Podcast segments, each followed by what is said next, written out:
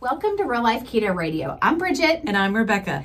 And we're the Keto Sisters. And we're on a mission to help women find a way of eating that fits into their real life, but also helps them move toward better health. Yes, so listen every Monday at 11:30 Eastern on WLXU 93.9 FM in Lexington, or streaming worldwide on radiolex.us. So laugh and learn your way to fun keto, serious results with Real Life Keto Radio featuring the Keto Sisters. Hey guys, welcome to another episode of Real Life Keto Radio. We are here in the studio and we want to talk about a topic that we need reminding of. Side note. On the way here, we were talking about what our topic was going to be today. And when I said we needed to talk about self-care, Rebecca was like, ooh, like I smacked her straight in the face. I didn't smack her, but it felt like I smacked her with her response because she knew that she needed to hear it just as much as I needed to hear it and just as much as we needed to share it with you all. This is something that I need a lot of reminders of in my life. And I think some of that stems from the fact that we as women tend to be kind of martyrs, right? Like we're like, oh, we have to serve our families and we have to serve our spouses and we have to serve our communities and we have to volunteer in our kids' school, and we're always thinking about others, which is a great thing. That's one of the things that I love about women is that we do tend to be very self-sacrificial and willing to serve others. I think that's awesome, but actually to be able and to be in the best position to do those things, we need to take care of ourselves. Yes. As Rebecca was talking, I was thinking about the word boundaries, and I think so many times that is something that we just either aren't aware of or we're not putting into practice. It is such a breakthrough concept when you start really studying it and realizing the importance of putting boundaries around what you know that you need for yourself, putting boundaries up sometimes if you have toxic people in your life, or, you know, and sometimes they might be people that are in your family. I'm super blessed that I don't have toxic people in my family, but if you have people that are toxic and you have to put up some boundaries so that they aren't infringing on what you know that you need to be personally healthy and emotionally healthy. And if it's friends that maybe are keeping you from going to that place of better health and making yourself 1% better every day. Early on, I had to do some shifting just with people that I was spending time with in order to really take care of myself and on a new level than what I had done before 5 years ago. Yeah. And there's that old saying, right? Like it says, good fences make good neighbors. There's some truth to that. Like a healthy boundary can be good for you and for the person against whom you're setting those boundaries. If it's communicated in a nice, gentle way and enforced properly, it sets everyone's expectations. And we're all about setting expectations because then people don't get disappointed. They know what's expected. They know what will be allowed or what will be tolerated. And a lot of people, I think, sometimes give other people power over their lives, mm-hmm. and they allow other people to dictate their schedules around holidays or just any time, really. And, you know, family can be a big pressure because you kind of feel this guilt like, oh, it's family, I should participate. And I think it's good to be mindful of others and what they might like, but you have to make decisions that are right for you. Because if you go along with somebody else, but you're resentful, like that's going to impact your relationship. And to me, that is more damaging than just saying no in a particular situation. Yes. So one reason that I wanted to talk about this today is it's very much like forefront of my mind. After, you know, I've shared on here, just kind of, it's been like a super crazy summer for us. I just now feel like I am getting to the point where I can kind of breathe in life again. We are settled in our apartment. Our traveling is over. I feel like we're back to our version of normal. Which is pretty intense for most people. It is. It's a lot more chaotic than most people, but this was just an extra level of chaos. What we've had these last few months, and definitely no one would have thought like, man, that Bridget, she is taking care of herself right now. Just, I was at the point where you know, those times in your life where you feel like you literally just can't get a good breath. You can't recover from one thing before something else smacks you in the face. And that's just where we were. And it's, you know, a lot of it was our own choosing, and it's fine. We wouldn't change anything, but it was a bit of a hard summer. And during it, I still kept some boundaries in place. I still did certain things to take care of myself. I've been meeting with a trainer for about 8 or 9 months just to really help my body to feel better and to perform as well as it possibly can. And I continued to meet with him, even though it was a major challenge to fit it in and adjust schedules and make it a priority as much as we could. As always, I continue to drink my ketones. Like, that is a staple for me, that no matter what is going on, I will always drink. And you know, what's interesting is in the chaos, there were actually multiple days where I would just drink one instead of two because of traveling or just not being able to find things or whatever it was. And I could tell a difference in my energy levels. And I would literally get to 8 or 9 o'clock at night and I think, I'm tired, in a way that I normally am not, even if I'm busy at 8 or 9 o'clock at night. And I'm like, oh, I only drank one today. So that was one area where I slipped a little bit, but for the most part stuck with. And I did continue with intermittent fasting. That was something that I wanted to hold on to. For the most part, there were some times when we were just out of our, you know, we were in a completely different time zone or things were kind of wonky. But those were some of the things that I held on to. Some things I did not hold on to: eating a perfect keto diet.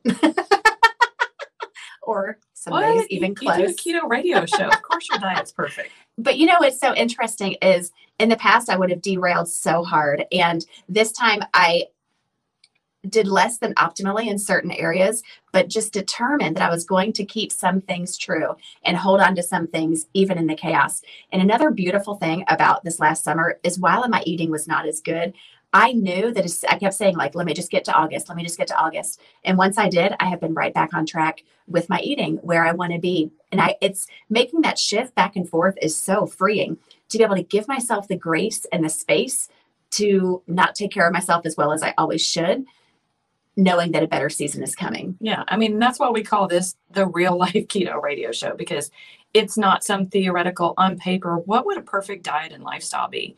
It is, what are tools that we can have at our disposal that we can mix and mingle depending on what's going on in our lives, what our schedule's like, are we traveling, are we at home? And, you know, just that, those are really important. And it's important to not get caught up in the guilt and the shame, which might have been a previous pattern of, oh, beating myself up because I didn't do so well while I was on vacation or during this busy season. But it is so freeing to have tools and to know, okay, I was less than ideal, you know, for this stretch of time, mm-hmm. but I know when things, you know, when kids get back in school or when this happens, I can kind of rein it in and use these tools to get back on track. So you don't feel like any kind of misstep is a failure that's going to define you going forward. Mm-hmm. It's just a little hiccup and then we adjust. Yes. And that goes back to the boundaries. For me, I had this boundary of like, I'm going to give myself this space in June and July, but my boundary is at the beginning of August, I'm going to get back on track. And I have. And something else, now this is just like confession time. We really do want to keep it real. And we never want to get on here and be like, you guys should do exactly what we do because we're basically amazing. That is not us at all. We are just as real as can be, because we are just struggling some days to be 1% better and to do the things that we share with you all to do, because we know it is the truth. We know it is the right way, but sometimes the struggle is real. And I was nasty last night. I was like gross. I did not even want to be around myself. I just was not in a good place in my mind. And I thought, what is going on? Like, I'm back with my eating. I'm like doing better with my sleeping patterns, even. Like, I'm allowing myself 7 or 8 hours of sleep a night. I thought, my gosh, look what I'm missing. I have not been doing my miracle morning as much as I normally do. I'm normally pretty solid with it. And it's been hit or miss for the last couple months. And the cumulative effect of not starting every day with gratitude, with not starting every day, like, in a state of calm. And I don't do like true meditation, but I do like try to be still every morning, because my mind, it goes hard all day long. And I really need that foundation to kind of set the tone for my day. And I was not giving myself that space to do my devotions, to have my quiet time, to do my gratitude journal. In fact, I couldn't even find my gratitude journal. I finally just went and bought a new journal. But I could feel it. Last night, I was so ungrateful. I was just bratty to myself, my thoughts. Like, I would be mortified if my thoughts were on air today, what I was thinking last night. Like, it was just not good. And this morning, I determined when I wake up, I am not going to pick up my phone and answer just a couple messages before I get started, because that's a super slippery slope for me. I thought, no, I owe it to myself. In order to be the best version of myself, I owe it to myself to carve out this 30 minutes before I look at the phone and get my day set on the right foundation, so that everything I build during the day will have a better foundation and just prosper and be wholesome and not the garbage that was up in there. That stinking thinking. Yeah, it was real bad. Yeah. I mean, and the funny thing was we had messaged back and forth a little bit last night. I was kind of in a negative space too. Like, there's a lot happening in the world, cases are going up, people are kind of freaking out, and people have very, very different opinions on how things should be handled. And there's a lot of negativity, and there's not a lot of acceptance of other people's ideas and perspectives, which that part really bothers me. I'm all about variety of ideas, exchanging opinions. I love an open dialogue. I love to disagree with people, not for the sake of disagreement, but just I want to hear what your opposing viewpoints are, because maybe you've thought of something I haven't, and maybe I want to adjust mine. I always want to be open-minded, and I feel like our society is getting more and more closed-minded, and that makes me sort of retreat to a pretty negative space. And when we were messaging, we could both tell that we were pretty negative, and we're like, we don't need to talk, because we knew that if we put those two negative forces together, it would not end well. We're like, we're just going to call it a night, go our separate ways. We knew we'd be together today and be in a better headspace. And my husband and I actually, he looked online for kind of just some funny things to watch. It was from an old TV show that was like a game show, and they put the funniest things online where you can find. And we were just literally laughing out loud. And I just felt so, after we did that, I'd say, like, one more, please, just one more. Like, after that lightness of laughing out loud, I just felt like I was ready for bed, and I was in a good space. And I hadn't really laughed out loud like that, which is kind of reckless abandon, for far too long. And so that was, I know that seems kind of silly, but it was a really, really great thing that he recognized in me. Because at first I told him, I said, I want you to find something on the news that'll get me riled up. Like, I'm ready to be like, have some righteous indignation going. And he tried that at first. And he's like, I think this is making you worse.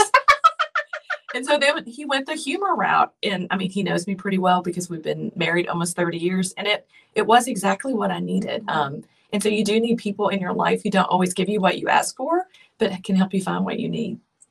Oh my goodness, you all, it took every ounce of my willpower not to interrupt 7 times while Rebecca was talking, because I have so many thoughts just unpacking. She just dropped like so much good truth there. There's so many parts of that I want to like break down and talk about things that we have learned over the last 5-6 years of our self-development, of just personal growth that we have been on this mission.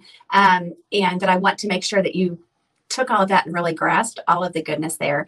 So unfortunately, we are at our break already, but I want to come back and just jump right off of what Rebecca just shared and how you can use that to really grow yourself and do have little action steps for when you get in that negative place, because we all do. We just don't talk about it enough, or we just stay there. But to take yourself from that negative place and get to a better place does take some actual practice. And intention, but it's so powerful. Yes. Yeah. So stay tuned. We'll be back after a short break.